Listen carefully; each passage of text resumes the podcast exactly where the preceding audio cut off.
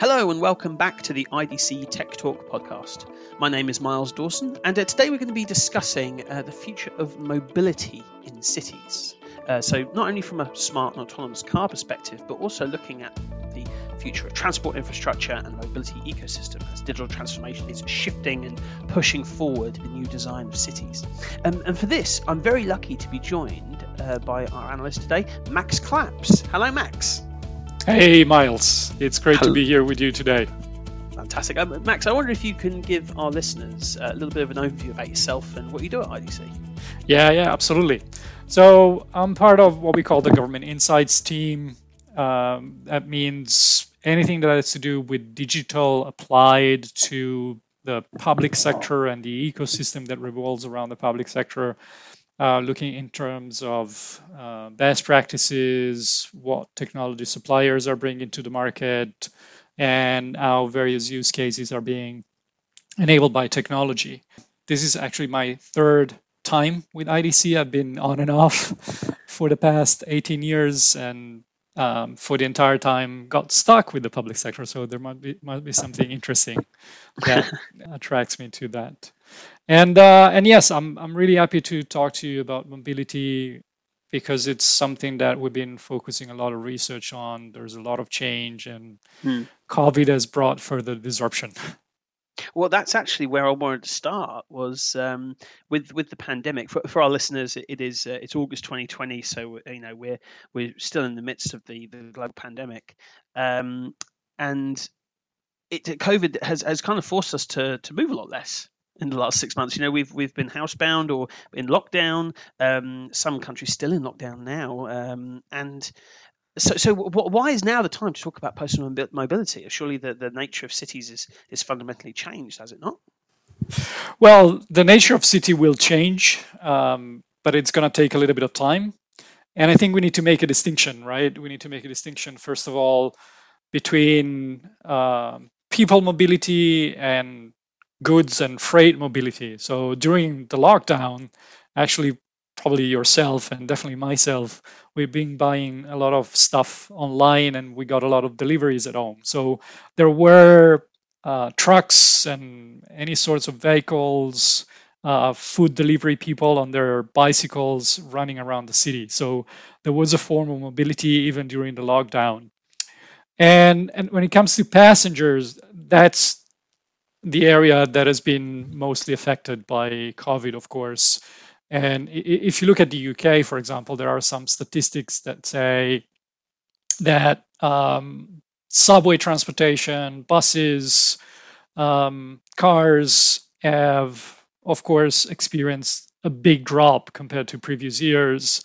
Uh, cars have recovered a little bit over time because now we go back to moving and we we feel safer in our cars um, and, and, so forth and so on. So it's it's been a changing factor, a disruption factor, but it's only intersecting with more long-term trends that are shifting personal mobility in more fundamental ways. It's it's not COVID that is uh, triggering new things. It's just part of a bigger picture. Mm. And what's IDC's view of that bigger picture? Yeah, I think um, there's been a lot of attention uh, in the past five or six years on CASE, um, which is connected, autonomous, shared, and electric vehicles. And when we look at it, um, it's a very product centric and asset centric view. It's all about the vehicle to make it more connected with the city infrastructure, to make it more autonomous and and uh, able to drive by itself or give alerts at this stage of autonomy to the driver. It's about some shared mobility business models and it's about the electrification, which is of great interest for utilities. But if you turn that around and look at it from the perspective of the people, of the citizens, of the consumers, they're not interested in whether you're traveling on a connected or autonomous vehicle. Um, they're interested whether you're traveling in a conven- convenient manner, where, whether it's affordable, safe, both in terms of COVID, but also in terms of the risk of traffic accidents, and to a certain extent, um, whether it's environmentally sustainable, right? Because traffic is also generating pollution in cities, and therefore uh, there's an interest both from a policymaker maker perspective and from a individual person perspective to make um, that more livable. So it's a different kind of case. Again, it's convenient, it's affordable, it's safe, and it's environmentally sustainable. That's the kind of future of mobility that cities and intra-city um, planners are looking at or should be looking at instead of only a product-centric view. Absolutely, but from from the technology perspective, how do you feel that this um, that the innovation coming down the pipe is going to trigger change in these mobility experiences? Yeah, yeah. I think technology is, is key, right? And uh, if we did not have IoT or edge computing or artificial intelligence uh, and analytics, if we did not have uh, video cameras with embedded analytics that were able to count cars or um, old SCADA system that started to connect and make traffic lights intelligence, we would not even be talking about the future of mobility. The future of mobility is possible because we have the technology. And the impact will be on three key pillars. If you think of how you move around, there's your personal experience as a passenger, as a driver, as a rider of a motorcycle or, or a bike. Um, there's the space where you move, which is a little bit the vehicle, but most importantly, the infrastructure that allows you to move in a, in a safe way and to reach your destination. And there's an ecosystem. There's an ecosystem of policymakers, of orchestrators of services, of operators of services, of technology enablers that need to come together. And digital is impacting all of those three factors the experience the space and the ecosystem in fundamental way to get to that convenience affordable safe and sustainable mm-hmm. mobility that we've been talking about absolutely i mean that's interesting you mentioned the ecosystem um, we talk a lot about ecosystems in the past couple of months on this podcast mm-hmm. um, do you feel that that's going to contribute to some uh, some exciting new business models as time moves on yeah and I was listening to the podcast that you recorded a few days ago um, with Margaret and, and Philip about ecosystem and the blending of industry ecosystems and technology ecosystems. Um, it, it's a super interesting space. The big question is exactly about the business model. Which, ones are the sustainable business models going forward? Right. Um, if you look at the car makers, they've all been announcing um, partnerships and new investments into uh, car sharing ventures. Uh, if you look at ride hailing companies like Uber and Lyft, um, it's not yet clear if their consumer business is financially sustainable. If you look at um, mobility as a service platforms like Moovit, which was recently acquired by Intel, um, they started as a consumer platform, but they're now expanding their offering and their portfolio to the B2B world to offer services to enterprises through their intelligence to make their business model sustainable. So it's super exciting how all of these players that did not even talk to each other until two, two or three years ago are starting to intersect their paths to future growth and innovation. But it's super difficult um, to get it right from a business model perspective. And technology has a role to play because at the core of any of these ecosystem um, centric business model is data.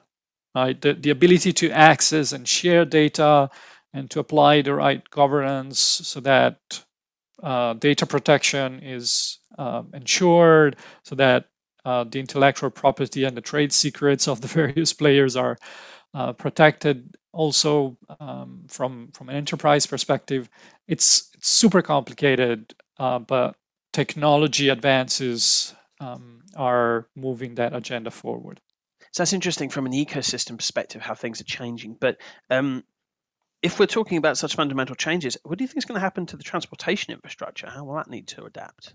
Yeah, I, I mean, it, it's a great segue from uh, the ecosystem to the infrastructure because even from the infrastructure perspectives, there are uh, multiple aspects that have an ecosystem angle, right?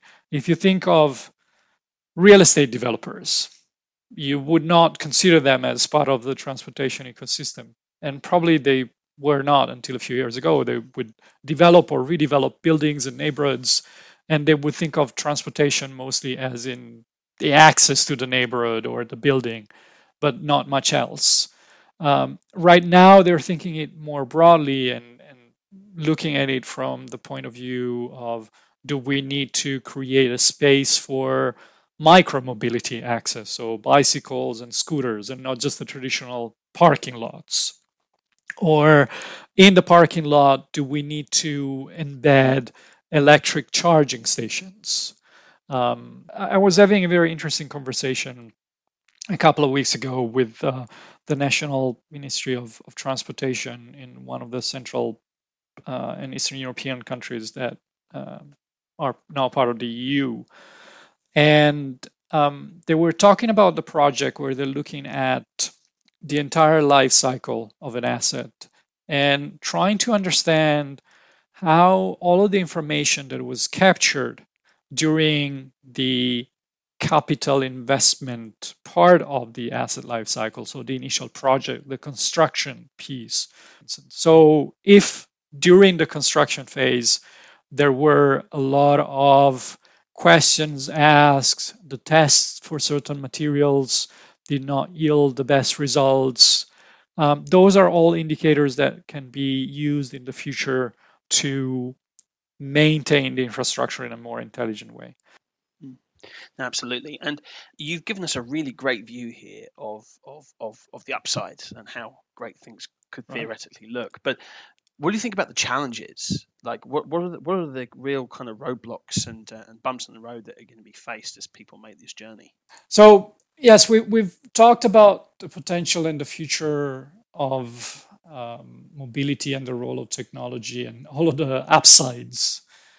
But there are downsides, of course. Um, uh, the the challenges at the moment have to do with governance, with legal aspect, with technical aspects, um, and, and many other facets. So if you look at it from a governance perspective, the ecosystem it's a problem, right? Um, if I am a car maker and I'm collecting a lot of information from the sensors that are installed in the car, um, how often I brake, um, where I can accelerate, where my tires are uh, maybe slipping on the road.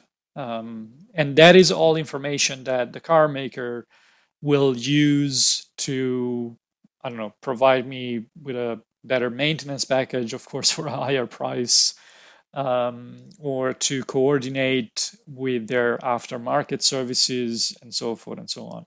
But it's also super useful data for the transportation planners, for the road maintenance people, because if I know that at a certain location, um, the car needs to brake or there's a bump or it's slippery probably um, the surface needs to be repaved um, or there's a pothole and, and so forth and so on. So all of that information is valuable beyond the use case that the car maker was was thinking about. But by disclosing that data to the transportation planners or to the infrastructure maintenance people, um, they're also disclosing some of their trade secrets. And they need to have super good business case, super clear return on investment to accept to disclose that data. And, and it's not yet well understood, as we said before, what are the business models that make that uh, ROI case. Um, mm. there, there's a legal aspect, of course, to that because um, the more granular the data, the more refined and personalized the services and the planning capabilities for cities and regions, but the more at risk our privacy is. And, and then there are some technical and operational aspects as well. Um, and it also has to do a lot with uh, data because data is often incomplete, is collected um, in different formats, um, and it has different attributes for the same entities. And those attributes are not always useful for all of the components of the ecosystem. So there, there's quite a lot that needs to be solved. But again, um, the technology advances that we've mentioned before, like AI, IoT, Edge, and 5G, are really helping advance in that agenda and solving some of the problems. But then mm. it's it's about the people and sitting around the table and figuring out the business model. Mm. Absolutely. And uh, so, just a couple of last questions for you. The first one um, How ready do you think um, the cities of 2020 are for the, future of personal mobility, based on what you've been discussing here? How, how, how far down the line do you think these cities are? Yeah, I, I think there, there's a fundamental difference between large cities or medium to large cities and, and the smaller ones. And probably the cutoff is in between uh, 500,000 residents and above and, and below that threshold. Um, the, the larger cities usually have um, a transportation planning department and they have a quite big public transit agency that is tasked with thinking strategically of how they need to progress along the mobility agenda. The smaller cities, the rural areas are a little bit the followers. Uh, literally, they, they need to uh, follow what the guidelines from the metropolitan areas that they're attached to are.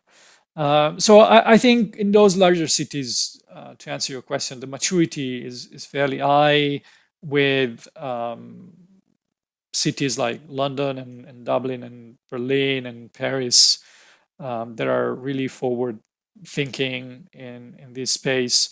And with a lot of um, cross pollination among countries in Europe because the RATP, which is the uh, public transit agency in the Paris region, they also run buses um, in many other cities in Europe. Uh, ATM, which is the public transit agency in Milan, runs the subway in Copenhagen. So you, you may have thought of those as the stereotypical public corporations that are bureaucratic, but they're actually quite innovative and I'm really, really thinking in a strategic way about the future of mobility. So, Max, my last question then is Do you have any recommendations for our listeners, uh, maybe for companies who might be involved in this long term transformation? Any leaving thoughts for us? Yeah, I think, uh, as I said before, there are many industries that are intersecting in, in this uh, transportation ecosystem and shaping the future of personal mobility. And to be fair, we would need to go down to each industry and, and give recommendation to what utilities could do in terms of electrification, in terms of what um, the bus companies could do in terms of joining forces with cities and so forth and so on. But overall, I, I would say that it's important that they have a roadmap that looks at all of the three pillars that we discussed the experience, the infrastructure, and the vehicles, and the ecosystem. Right? Those three elements the physical, the personal, and the ecosystem are the ones that are really important. And within those three pillars, look at specific use cases and see how technology can enhance um, make safer, uh, improve the environmental sustainability of, of the use cases. So if you're trying to do traffic enforcement through a video camera, there's a set of capabilities that you need to worry about. If you're trying to uh, build an app that rewards citizen for traveling through more sustainable modes of transportation, there's a quite different set of capabilities that you need to look at. So it's always uh, use case based. And then last but not least, um, really try to define some key principles and guidelines, both in terms of um, the data governance and in terms of the reusability and the interoperability of the technology architecture that you're going to use. Because if for every use case, cities and transportation operator develop new tools and capabilities from scratch every time, it's going to be a waste of money and the various innovations are not going to talk to one another. Right. So three pillars, use cases, key principles and guidelines. Absolutely. Well, look, Max, thank you so much for helping us out today. Um, for our listeners, I'm afraid that is all the time we have for today. But I'd like to thank you, Max. Thank you for your time and uh, for helping us out on this topic. Um, we would love to hear your thoughts. So if you do have any opinions or views, do get in touch with us. So you can find us on LinkedIn. Um, you can find our posts on Twitter as well as SoundCloud. We'd love to hear um, what your thoughts are on the evolving market of uh, the future of mobility in smart cities. Um, and of course, do subscribe to the podcast. Let us know if there are any topics you'd like to hear us cover. We have more than 1,100 analysts at IDC across the world, and they're experts on all manner of different topics. So if you if you're thinking to yourself, ah, the podcast hasn't covered X, Y, Z, do get in touch. Let us know, and we'll see what we can do. So thank you all very much for listening. Um, I wish you all good health, and uh, I'll speak